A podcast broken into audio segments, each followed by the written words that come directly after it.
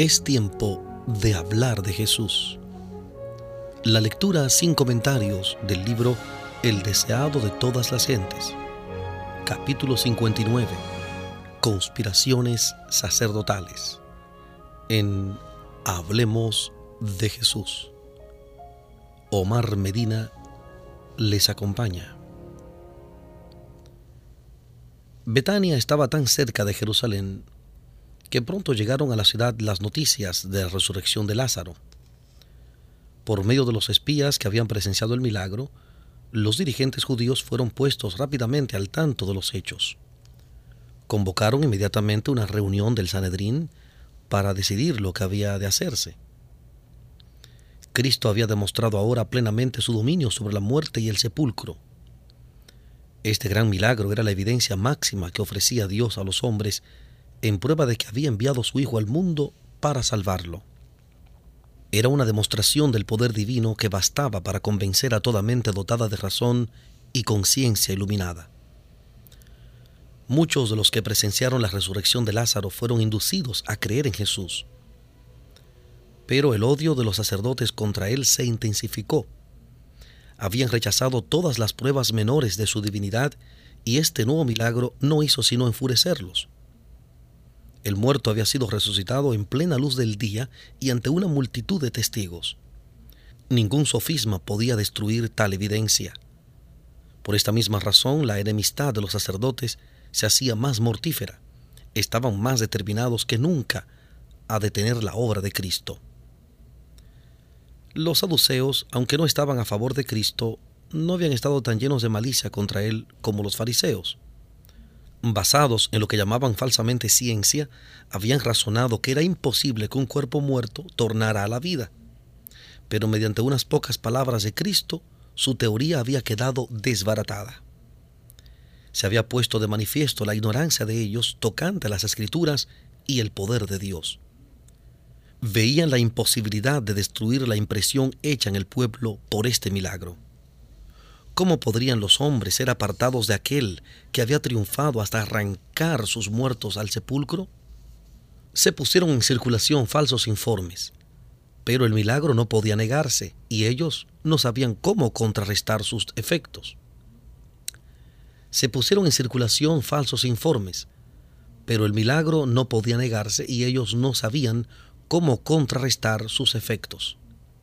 Hasta entonces, los saduceos no habían alentado el plan de matar a Cristo, pero después de la resurrección de Lázaro, creyeron que únicamente mediante su muerte podrían ser reprimidas sus intrépidas denuncias contra ellos. Los fariseos creían en la resurrección y no podían sino ver en ese milagro una evidencia de que el Mesías estaba entre ellos. Pero siempre se habían opuesto a la obra de Cristo, desde el principio le habían aborrecido porque había desenmascarado sus pretensiones hipócritas. Les había quitado el manto de rigurosos ritos bajo el cual ocultaban su deformidad moral. La religión pura que él enseñaba había condenado la vacía profesión de piedad. Ansiaba vengarse de él por sus agudos reproches. Habían procurado inducirle a decir o hacer alguna cosa que les diera ocasión de condenarlo. En varias ocasiones habían intentado apedrearlo, pero él se había apartado tranquilamente y le habían perdido de vista. Todos los milagros que hacía en sábado eran para aliviar al afligido, pero los fariseos habían procurado condenarlo como violador del sábado. Habían tratado de incitar a los herodianos contra él, presentándoselo como procurando establecer un reino rival. Consultaron con ellos en cuanto a cómo matarlo. Para excitar a los romanos contra él, se lo habían representado como tratando de subvertir su autoridad. Habían ensayado todos los recursos para impedir que influyera en el pueblo. Pero hasta entonces sus tentativas habían fracasado. Las multitudes que habían presenciado sus obras de misericordia y oído sus enseñanzas puras y santas, sabían que los suyos no eran los hechos y palabras de un violador del sábado o blasfemo, Aún los oficiales enviados por los fariseos habían sentido tanto la influencia de sus palabras que no pudieron echar mano de él. En su desesperación los judíos habían publicado finalmente un edicto decretando que cualquiera que profesase fe en Jesús fuera expulsado de la sinagoga. Así que cuando los sacerdotes, gobernantes y ancianos se reunieron en concilio, era firme su determinación de acallar a aquel que obraba tales maravillas que todos los hombres se admiraban. Los fariseos y los saduceos estaban más cerca de la unión que nunca. Divididos hasta entonces, se unificaron por oposición a Cristo. Nicodemo y José habían impedido en concilios anteriores la condenación de Jesús, y por esta razón no fueron convocados esta vez. Había en el concilio otros hombres influyentes que creían en Cristo, pero nada pudo su influencia contra el de los malignos fariseos.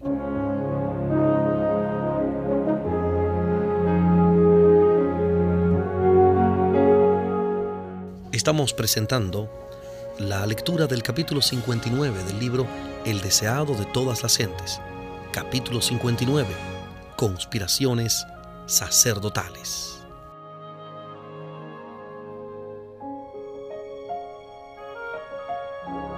Sin embargo, los miembros del concilio no estaban todos de acuerdo. El Sanedrín no constituía entonces un cuerpo legal, existía solo por tolerancia.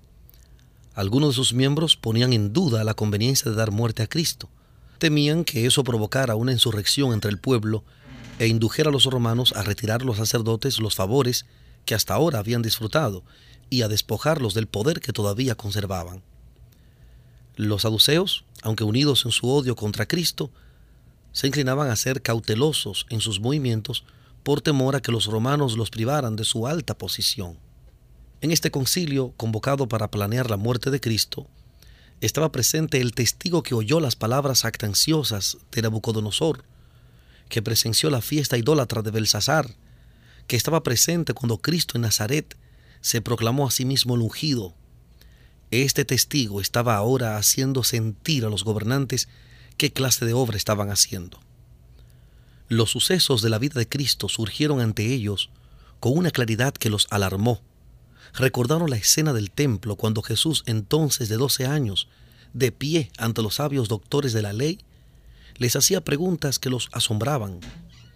El milagro recién realizado daba testimonio de que Jesús no era sino el Hijo de Dios las escrituras del Antiguo Testamento concernientes al Cristo resplandecían ante su mente con su verdadero significado. Perplejos y turbados, los gobernantes preguntaron, ¿qué hacemos? Había división en el concilio. Bajo la impresión del Espíritu Santo, los sacerdotes y gobernantes no podían desterrar el sentimiento de que estaban luchando contra Dios. Mientras el concilio estaba en el colmo de la perplejidad, Caifás, el sumo sacerdote, se puso de pie. Era un hombre orgulloso y cruel, despótico e intolerante. Entre sus relaciones familiares había saduceos soberbios, atrevidos, temerarios, llenos de ambición y crueldad ocultas bajo un manto de pretendida justicia. Caifás había estudiado las profecías y aunque ignoraba su verdadero significado, dijo con gran autoridad y aplomo, Ustedes no saben nada, ni piensan que nos conviene que un hombre muera por el pueblo, y no que toda la nación se pierda. Aunque Jesús era inocente, aseguraba el sumo sacerdote, debía ser quitado del camino. Molestaba porque atraía al pueblo así y menoscababa la autoridad de los gobernantes. Él era uno solo, y era mejor que muriese antes de permitir que la autoridad de los gobernantes fuese debilitada. En caso de que el pueblo llegara a perder la confianza en sus gobernantes, el poder nacional sería destruido. Caifás afirmaba que después de ese milagro, los adeptos de Jesús se levantarían probablemente en revolución. Los romanos vendrán entonces, decía él, y cerrarán nuestro templo, abolirán nuestras leyes y nos destruirán como nación. ¿Qué valor tiene la vida de este Galileo en comparación con la vida de la nación. Si Él obstaculiza el bienestar de Israel, ¿no se presta servicio a Dios matándole? Mejor es que un hombre perezca y no que toda la nación sea destruida.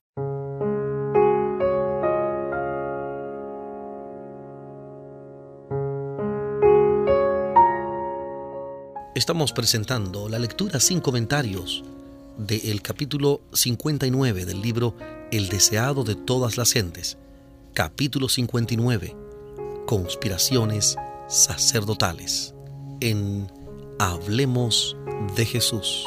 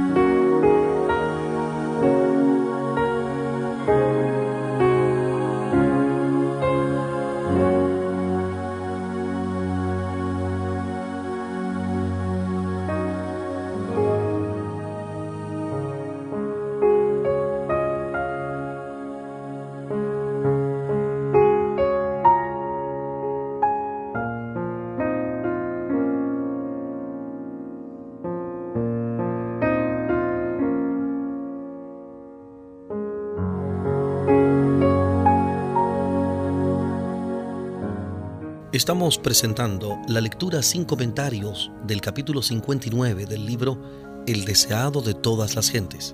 Capítulo 59. Conspiraciones sacerdotales.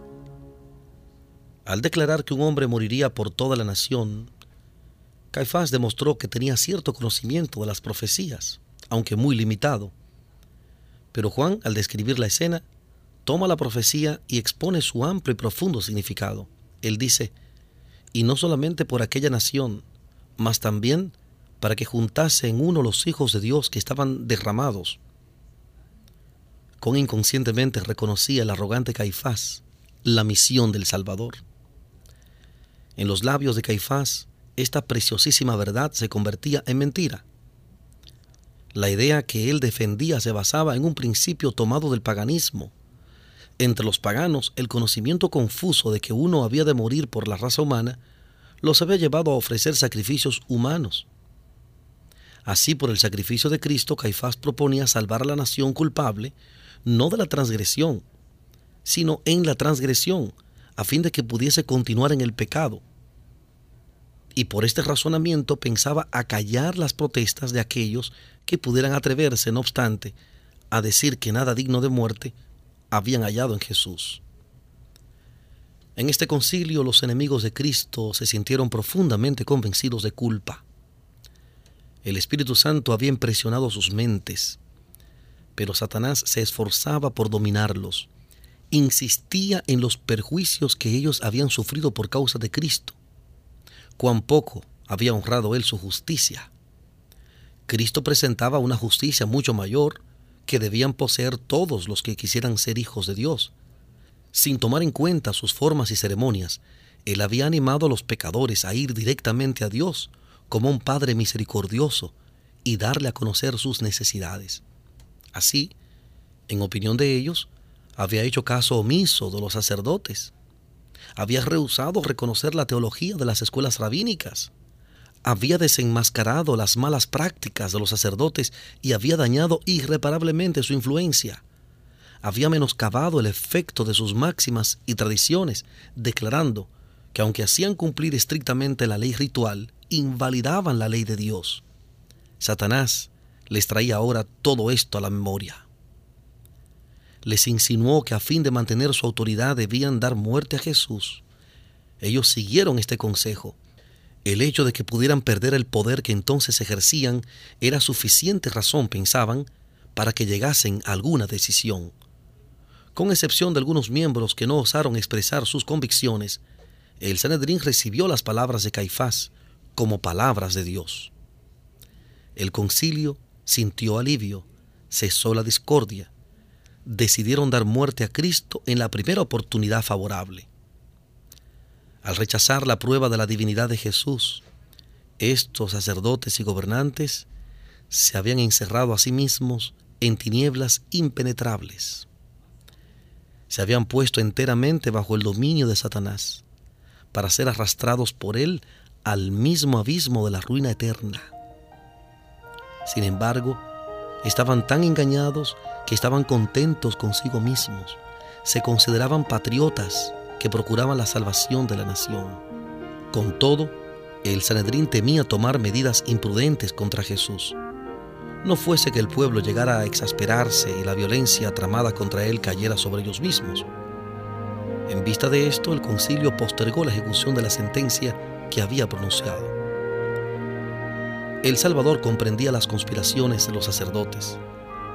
Sabía que ansiaban eliminarle y que su propósito se cumpliría pronto, pero no le incumbía a él precipitar la crisis y se retiró de esa región llevando consigo a los discípulos. Así, mediante su ejemplo, Jesús recalcó de nuevo la instrucción que les había dado. Mas cuando os persiguieren en esta ciudad, huid a la otra. Como dice Mateo capítulo 10, versículo 23. Mateo 10, 23. Había un amplio campo en el cual trabajar por la salvación de las almas, y a menos que la lealtad a Él lo requiriera, los siervos del Señor no debían poner en peligro su vida. Jesús había consagrado ahora al mundo tres años de labor pública. Ante el mundo estaba su ejemplo de abnegación y desinteresada benevolencia. Su vida de pureza, sufrimiento y devoción era conocida por todos. Sin embargo, solo durante este corto periodo de tres años pudo el mundo soportar la presencia de su Redentor. Su vida fue una vida sujeta a persecuciones e insultos, arrojado de Belén por un rey celoso, rechazado por su propio pueblo en Nazaret, condenado a muerte sin causa en Jerusalén, Jesús, con sus pocos discípulos fieles, halló temporariamente refugio en una ciudad extranjera. El que se había conmovido siempre por el infortunio humano, que había sanado al enfermo, devuelto la vista al ciego, el oído al sordo y el habla al mudo, el que había alimentado al hambriento y consolado al afligido, fue expulsado por el pueblo al cual se había esforzado por salvar. El que anduvo sobre las agitadas olas y con una palabra cayó su urgente furia. El que echaba fuera demonios que al salir reconocían que era hijo de Dios. El que interrumpió el sueño de la muerte. El que obtuvo a miles pendientes de sus palabras de sabiduría. No podía alcanzar el corazón de aquellos que estaban cegados por el prejuicio y el odio y rechazaban tercamente la luz.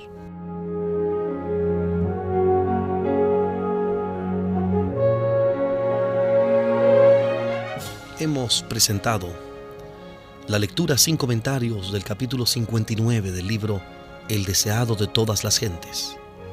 Capítulo 59 conspiraciones sacerdotales. Este capítulo está basado en el Evangelio según San Juan, capítulo 11, versículos 47 al 54.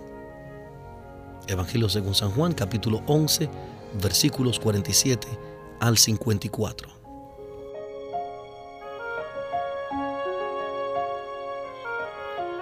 Hablemos de Jesús. Omar Medina les agradece la fina gentileza de la atención dispensada. Que Dios les bendiga.